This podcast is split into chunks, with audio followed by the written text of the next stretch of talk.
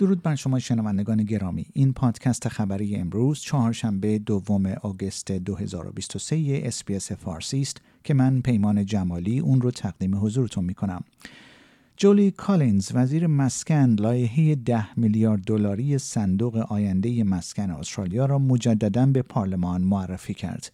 این لایحه که سیاست اصلی مسکن دولت برای ارائه سی هزار مسکن دولتی و ارزان قیمت در مدت پنج سال است توسط حزب سبزها و جناح اطلافی در مجلس سنا ماهها متوقف و مسدود شده است.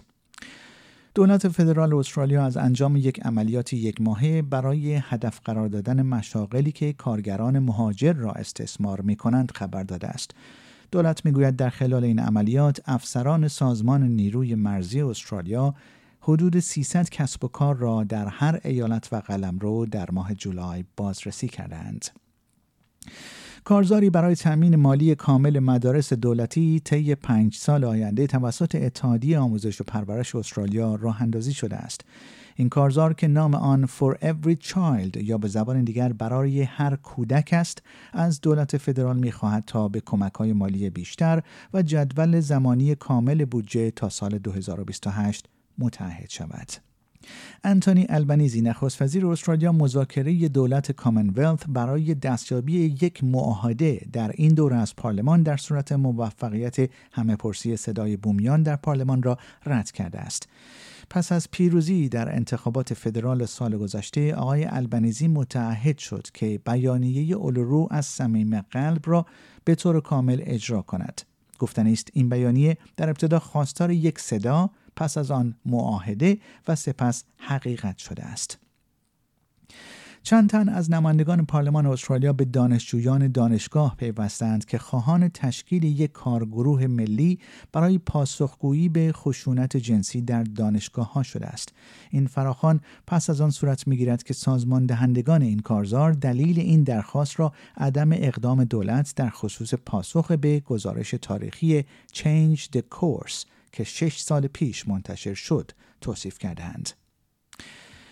دونالد ترامپ رئیس جمهور پیشین ایالات متحده آمریکا برای سومین بار در چهار ماه گذشته با اتهامات جنایی در ارتباط با تلاش برای تغییر نتیجه انتخابات ریاست جمهوری سال 2020 مواجه شد. در کیفرخواست آقای ترامپ به توطعه برای کلاهبرداری از ایالات متحده کارشکنی در مسیر یک فرایند رسمی و توطعه علیه حقوق شهروندان در تلاشی برای تغییر نتیجه انتخابات سال 2020 متهم شده است. دولت لهستان می‌گوید دو هلیکوپتر بلاروسی وارد حریم هوایی لهستان شدند. این در حالی است که تنشها در امتداد مرز این عضو ناتو با متحد روسیه بالا گرفته است. مقامات ورشو می‌گویند در پاسخ به این اقدام حضور نظامی لهستان را در امتداد مرز افزایش خواهند داد. و در ادامه مسابقات جام جهانی فوتبال زنان لارس ساندرگارد سرمربی تیم دانمارک پیروزی استرالیا در برابر کانادا در جام جهانی زنان را عالی توصیف کرد. او اگرچه می‌گوید مطمئن است که تیمش می‌تواند تیم فوتبال زنان استرالیا را شکست دهد تیم فوتبال زنان دانمارک که در رتبه بندی جهان در رتبه 13 هم قرار دارد با پیروزی دو بر صفر در مرحله گروهی مقابل هایتی برای نخستین بار از سال 1995 به مرحله یک هشتم نهایی جام جهانی زنان راه یافت.